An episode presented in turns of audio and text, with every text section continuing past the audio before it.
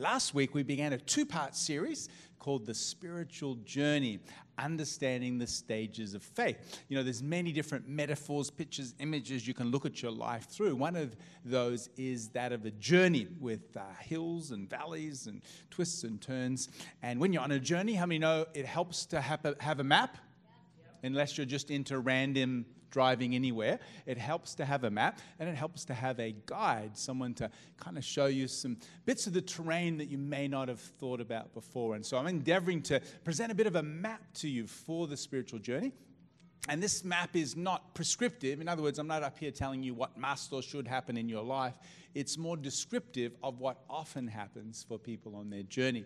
And so last week, quick review for those that may not have been here, we looked at a number of beginning stages. First of all, is the first stage called awareness. This is where our spiritual journey begins, where we discover or recognize there is a God.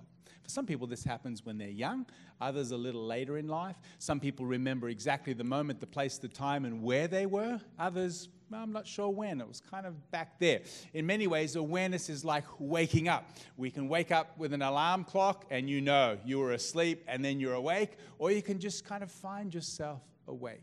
No one wakes up at the same time or in the same way as other people. We're all unique. But I trust for you here today that you've come to an awareness of God somewhere in your life. And if you haven't as of yet, we're praying that at this Christmas, maybe for the first time, you'll be aware that God is real, that He loves you and is interested in your life. The next stage uh, is something we call growth. This is where we begin to grow to know this God, to become like Him, to follow Him, and being part of a church family or community is helpful in this stage. Uh, spiritual experiences, spiritual practice, and disciplines can also assist us in our transformation. The next slide is the next stage, and this is the stage of contribution, where we discover our life purpose. Every one of you have a contribution to make to this world, and discovering that and then fulfilling that is a really important part of your faith journey. Uh, we said last week it'd be nice if one, two, and three was about it. Just kind of know God, grow, contribute, know God, grow, tr- contribute. Jesus will be back soon. That'd be really nice, wouldn't it? But there's actually a lot more to this spiritual journey.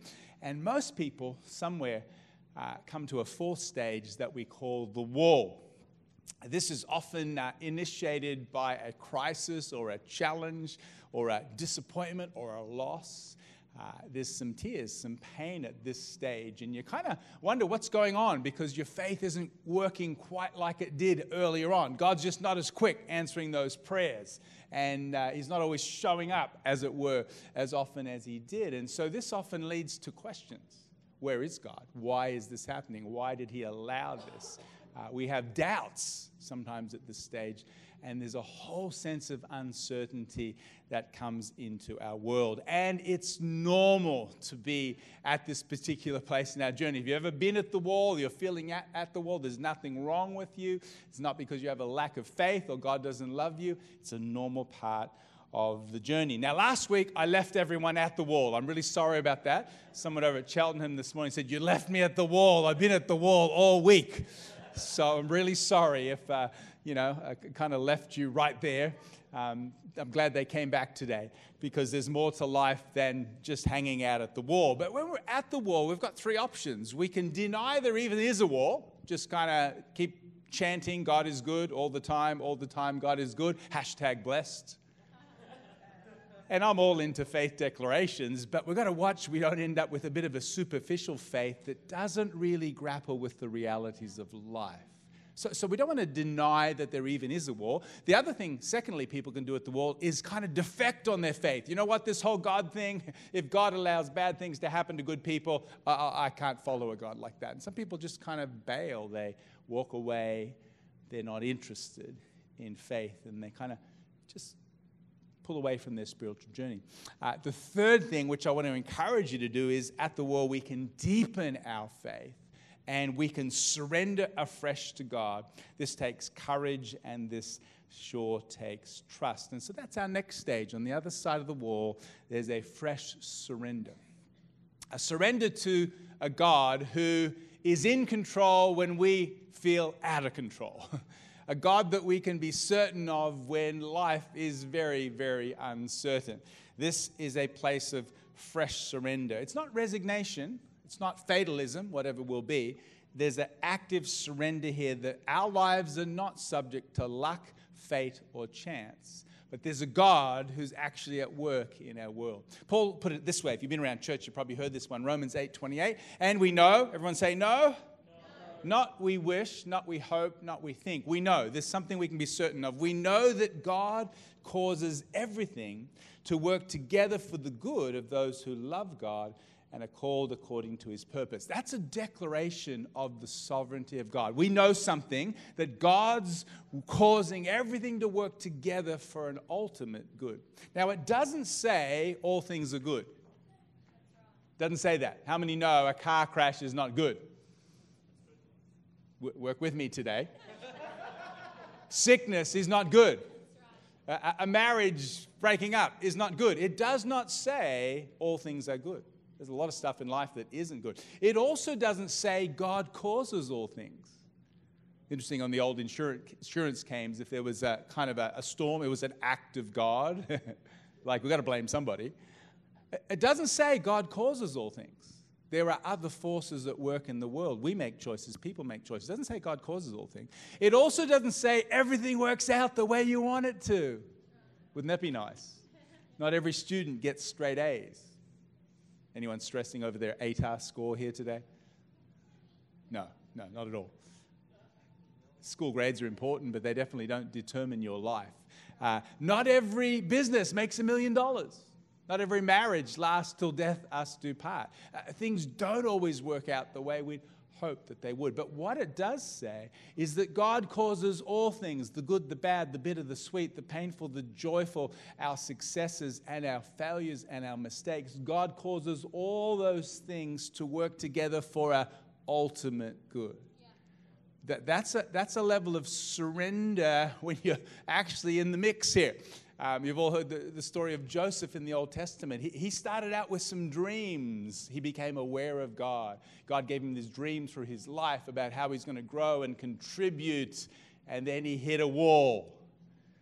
A 13 year little spot at the wall as his brothers, through jealousy, betrayed him, sold him into Egypt as a slave, and he was in prison for 13 long years. Book of Psalms told us that while he was in prison, God's word tried him, tested him. How many think he had a few questions about those dreams? Maybe that was me. Maybe that was a pizza dream, you know, or an anchovy or leeks and garlics, whatever they had in Egypt. I'm sure he had some doubts and questions. Was that really God? 13 long years at the, at the wall. And then, you know, in one day he was promoted, number two in all of Egypt, next to the Pharaoh. There's a famine. Nations are coming to get grain from Egypt. And suddenly he's reunited with the very brothers that betrayed him. Talk about an emotion. And overcome with emotion, he said this in Genesis 50, verse 20 You meant it for evil but God used it for good. Notice he didn't say, hey, didn't matter. It didn't matter. It's all right. Cool, guys. Nice to see you again. He didn't deny the pain of what had happened. He'd been betrayed, he'd been sold. You meant it for evil, but God actually used that to get me here. He had a purpose in what happened. I think July last year, I shared a message here on worry, and I talked about some different ways to view the universe. And I think it's worth repeating. It's, it's a musical analogy. Uh, some people think the world is like a classical orchestra. Any people love classical music here today? One, two, three, four, five a few of you like classical music. In classical music, I did my eighth grade piano, so I know uh, classical music. In a classical orchestra, everything's being pre written, pre planned, predetermined. And if you're a musician in the orchestra, you're already told what to play the key signature, the time, the phrasing, the tempo, the volume. It's all there. You don't have any free will or choice. You're simply playing out a role that the composer has created for you. Some people think the world is like a classical orchestra. We don't have free will, we don't have choice. God has already decided everything that's going to happen. We're just living out a predetermined part. It's called determinism. Some people think that's how the world runs. Uh, determinism. It's all you, it's all just going to happen the way God wants it to happen. Well, some people react against this view, think it's a bit controlling, and they come way over here and they say, you know what? Uh, the world's more like a jam session. Anyone know what a jam session is? In a jam session, there's no plan, there's no order, there's no key signature, no one's in control. You get a bunch of musicians together and it's just make a joyful noise. So the guitarist is cranking it, the sax player is riffing away, the keyboard's going with the drummer. It's a cacophony of sound and activity and freedom and do your own thing. Some people think the world's like a jam session. There's no plan, there's no order, there's no meaning, there's no purpose, so make your own. If it feels good, do it. Anyone heard that? This is called existentialism. just follow your feelings, whatever feels good. There's no meaning, there's no purpose, there's no God. Just kind of make life the best you can. That's another view of the world. There's a in between view that's not classical and it's not jam. It's called jazz. Anyone like jazz? Come on. Yes, jazz. In jazz, you've got this unique thing happening. There's a chord sequence, there's a rhythm that undergirds the music, but on top of that, there's something called improvisation. One musician plays something, the other one listens and responds, and you, so you've got this interaction, this interplay. Sometimes there's dissonance, sometimes there's discord, and then it resolves, and then it kind of conflicts again. And so you've got all of this stuff happening, but underneath it, the music's moving somewhere. I'd like to suggest to you the world's a bit more like a jazz band than a classical orchestra or a jam session. See, you and I make choices. Other people make choices. Sometimes we make mistakes. There's discord, there's conflict, there's dissonance. We have free will, we have choice. But underneath everything, the hand of God is at work in your story, my story, and his story. This view is called providence. Providence. And so, at this level of faith, this level of surrender is a lot different than back when you first meet and become aware of God. Here's a surrender to the providence of God, that God is at work in our world. Um, I like cooking. My wife's a great cook. Uh, she doesn't read recipes, she just throws stuff in the pot and it comes out amazing. She can never repeat it, but it's amazing. I follow the recipe book. Like I get the ingredients, I follow the instructions exactly. I'll do it a few times and then I might improvise a bit. Uh, one of my great recipes is a Thai green curry. Anyone like Thai food? Ooh, we're getting ready for lunch now. You know, I was making the Thai green curry one day and I was just thinking about the ingredients. There's some ingredients in the recipe you would not want by themselves. Anyone ever had just a cup of fish sauce? Just kind of Cheers. Anyone had a tablespoon of chili flakes before? Yes, there's always one in every crowd. Bless you. Bless you. My, life, my wife likes it hot too. But normally speaking, most people don't want a tablespoon of chili flakes. What am I saying? There's some ingredients that by themselves they are dis- unpleasant. They, they don't taste good. But isn't it amazing when you mix it all together, this phenomenal flavor comes out? I wonder if we took the microphone today and went around the room and said, Have you ever had something painful happen to you? How many know lunch is going to be a long time away? Because there's not one person in this room that hasn't been through an experience that you go, That really hurt. I don't want that to happen again. That was unpleasant. It was not good. But isn't it incredible how God can take all the experiences of our life, the joys, the pains, the good days, the bad days, and make something beautiful of our life? Sometimes your pain can be part of your purpose. Sometimes the mess you've been through or in can be part of your message. Nothing is wasted in life. And so, this is a deeper level of faith where we surrender to God. The next stage I want to call paradox. Paradox is where we accept the ambiguity of life with a certainty in God. Here's, a, here's an interesting statement Life is not fair, but God is good. How many know that's a paradox? Like, how can you say that? Life isn't fair, but God is good. Uh, some people say God isn't fair. No, no, life isn't fair, but God is good. That, that's a paradox that we have to hold in tension. See, we live between the now and the not yet. Theologically, if you've been to Bible college, you'll learn about the now and the not yet. How many know now Jesus has paid the price for sin on the cross? Sin has already been paid the price for. How many know not yet has sin left the world or your life or my life? Uh, how many know now on the cross Jesus took our sicknesses and diseases? Amen. How many know not yet has sickness left the world? Uh, how many know now Jesus conquered Satan on the cross? He defeated the devil. How many know the devil's not yet bound in that lake of fire? How many know on the cross, Jesus conquered death? But thank you for that. One yes. Jesus conquered death on the cross, but how many know not yet is the last enemy yet to be destroyed, death? We live in this tension between the now and the not yet between provisional truth, God's provided all this for us, and the actual experiential fulfillment of what Jesus did on the cross. The second coming will fulfill all that Jesus began at the first coming. So you and I live in this liminal space of now and not yet. It's a paradox. It's a bit like a trapeze. Anyone ever been on a trapeze? I haven't, but I watch people. You let go, you let go of one trapeze and you haven't quite grabbed the other. That's liminality. And you're just thankful there's a net underneath. There's a God underneath. This is the Christian life. If you don't get this, you'll stay at a pretty superficial level of faith. See, we're going deeper now. Surrender. Paradox. Now, but not yet. Uh, this, is, this is where we live. Uh, let me give you an example of this. The Apostle Paul um, probably had more revelation about God than anyone other than Jesus, who was God. Um, I mean, uh, we're told that he went to the third heaven. I, I haven't even been to the first heaven myself. He's up in the third heaven and he's seeing things too wonderful to even talk about, he tells in, in one of his letters to Corinth.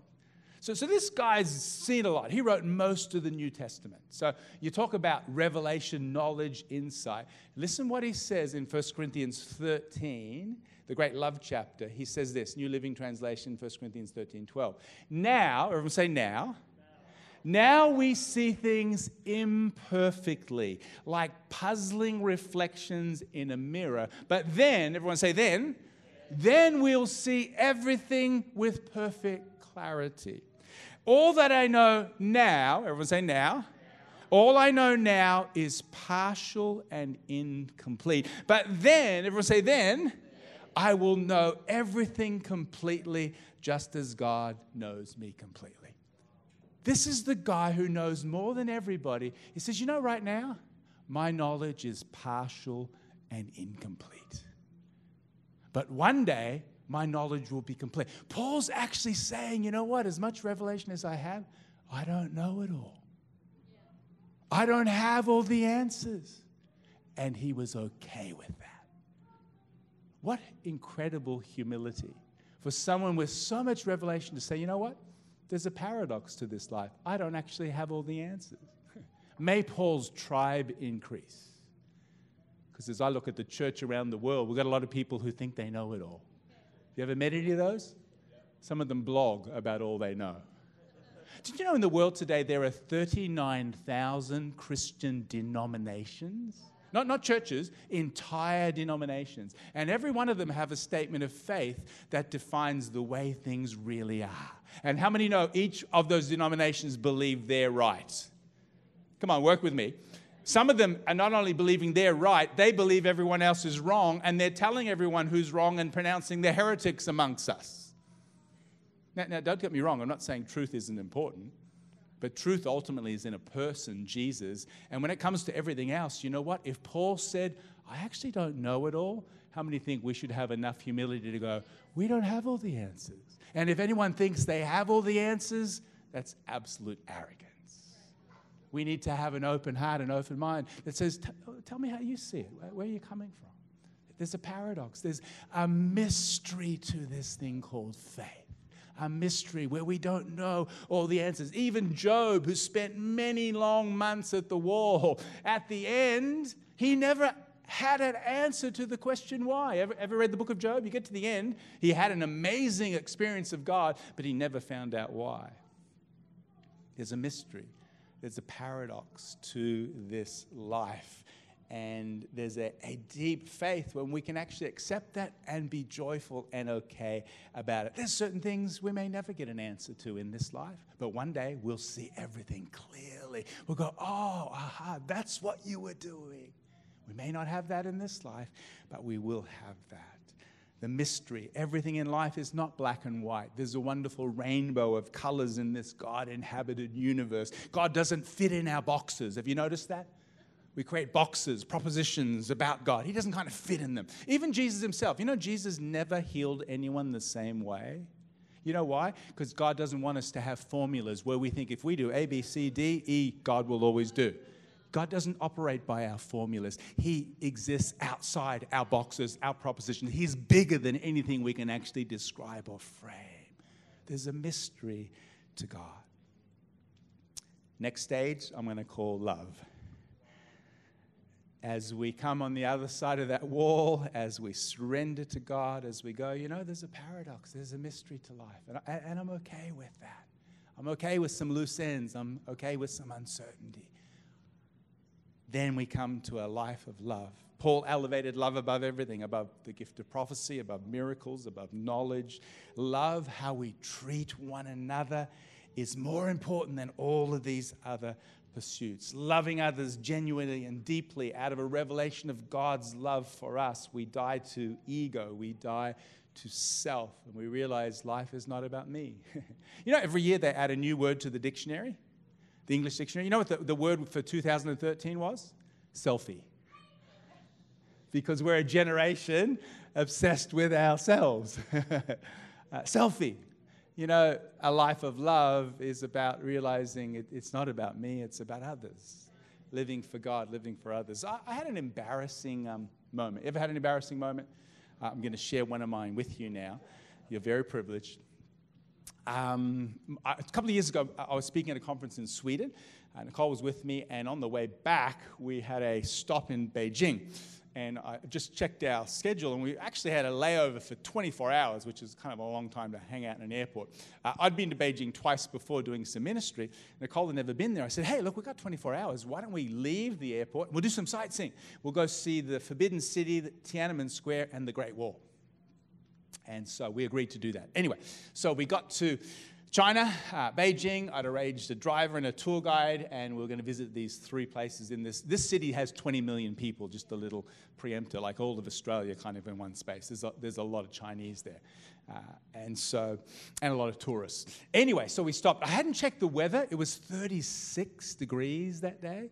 Um, so anyway, we got out, got into our car, and off we went with our tour guide. It was stinking hot. We got to Tiananmen Square, which is this huge, amazing square, so much history.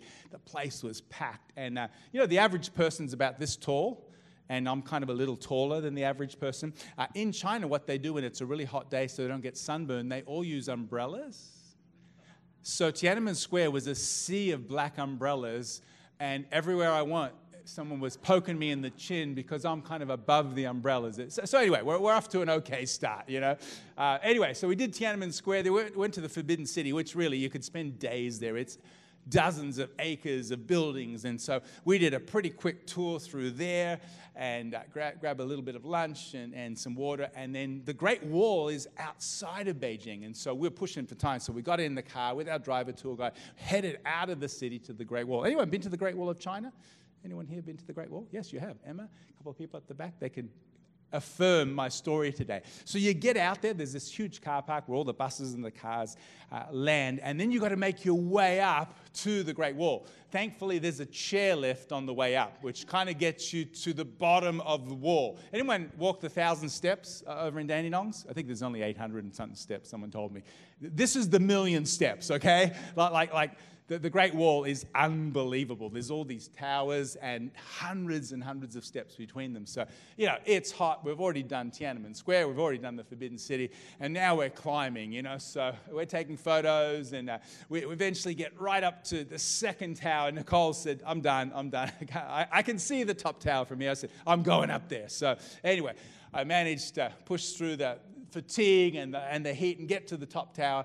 And uh, right at the top, I actually had my iPhone and I did a 360 degree panorama right from the top tower. Anyway, we are rushing for time, so came back down, met Nicole. On the way down, there are toboggans to get you down. Thank God for the Germans. Um, and instead of the chairlift, you get in this toboggan with a brake and you zoom, zoom, way down it, it's good fun. Anyone we, we, we, had a tour. Sign up today. No. Uh, so anyway, toboggan all the way down, and then you get back to the car park. And so uh, we, we, we got there and we jumped in the car. Time's really tight. So we're now going back to the airport. We did it. Tiananmen Square, Forbidden City, Great Wall. Uh, so the driver's there, tour guide, Nicole in the back seat. And she starts showing me some of her photos, you know. Oh, fantastic. That's amazing. That's awesome. I said, hey, I took a video. And so I was pretty excited to show Nicole this video. Now, just before I show this video, I need to let you know I'm pretty good with the phone. Like, like humbly, I'm pretty good with the phone. In fact, a few years earlier, we went to Turkey and uh, although I'm afraid of heights, they did some hot air ballooning one morning. And uh, I went in this hot air balloon. It was a 23 seat basket. And I was right in the middle because I get a little scared of heights. But we went up a kilometer in the air. And uh, I took a panorama of that morning experience and I sent it into a Mac magazine. I got second place. I'll, I'll put it up for you now. Here it is. That's, this is the photo I took from the balloon. A hundred balloons went up that morning. We saw the sunrise, and I took this panorama, sent it in, got second place. So, anyway, as, I, as I'm saying, I'm pretty good with the phone. Anyway, we're in the car. We're on our way back to the airport. Nicole's showing me her photos. They're okay. Uh, and then I said, honey, I took this video. you got to see this video. And I pressed play, and here's my video of the Great Wall. Here it is right now. Thanks, team. Coming up, bit of sound if we've got it.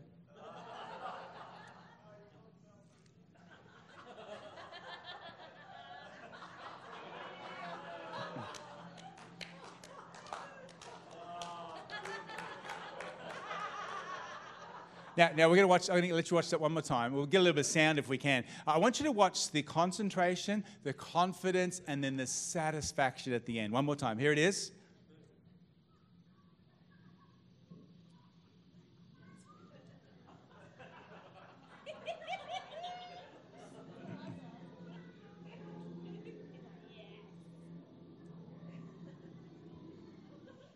Now, what, what's happening? It was so, thank you for those three claps. Uh, it was so sunny, I, I, with the glare of my phone, I didn't realize I'd taken a selfie. Uh, here I am in the back seat of the car. I can't go back now. I can't go back.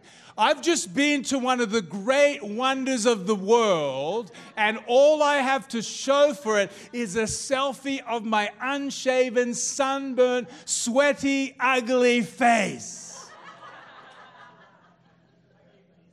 Can you imagine how embarrassed I was as Nicole and I are there just laughing our head up off? I, I, was, we didn't have time to go back. What, what, what's the message? What, what's the point? One day when your life is over and you look back, hopefully it wasn't one big selfie. Come on. Come on. You get one shot at life. One shot. You can't go back up and say, let's redo that again. You get one shot at life. Turn the camera around. It's not about you, it's about others. It's about others. It's about giving your life and actually gaining it a life of love. So, onto our map as we wrap this up together. Map of the spiritual journey. There's a mystery to this, you know. Uh, although it's a circle, it's not sequential. You can jump around. you can be here and then there. Sometimes you feel like you're in two stages at once. Sometimes you're not sure what stage you're in. There's jumps, there's twists. Uh, the key thing no stage is better than the other. Did you notice God's at the center? and God is present and active in every stage of our journey. God is present and active in every stage of our journey. And the goal is not to work through the stages or to manipulate your growth or your journey, but to say, God, where are you right now? And I want to love you and get to know you more. And you know, when you get to the stage of love, you'll have other times of more awareness of God. You'll grow more, you'll contribute. You might visit the wall again. You might have to surrender to a new level. You might have to embrace paradox again and go, you know what? I, I just don't really know why. You may have to be reminded uh, it's not a selfie.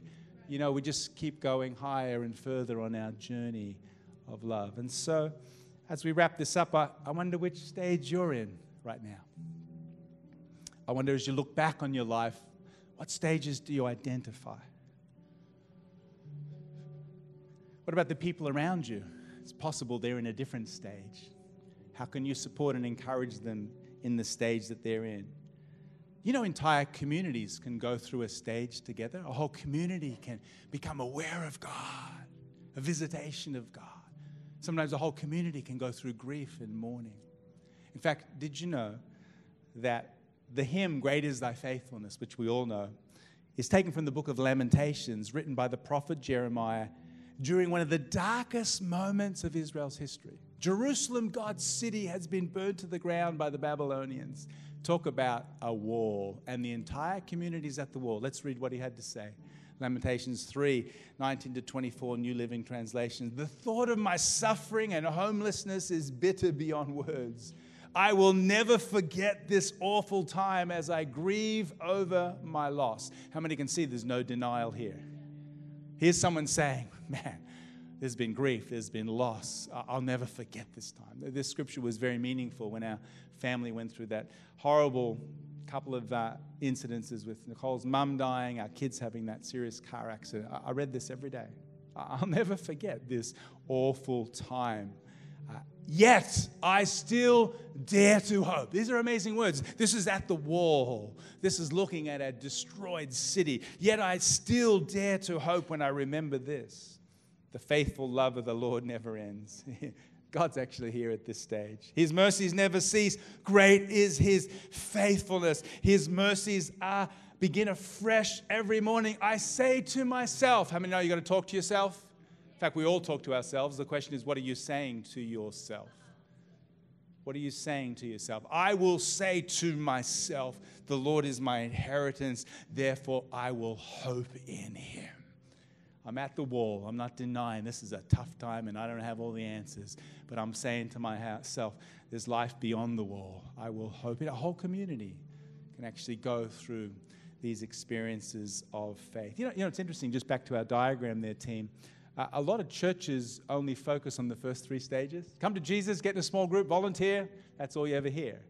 One of the things I love about Bayside is the embracing of the full spiritual journey, the mystery, the paradox, the, the times of suffering and questions. I, I love that about Bayside, where we can all grow together and support one another wherever we are on our spiritual journey.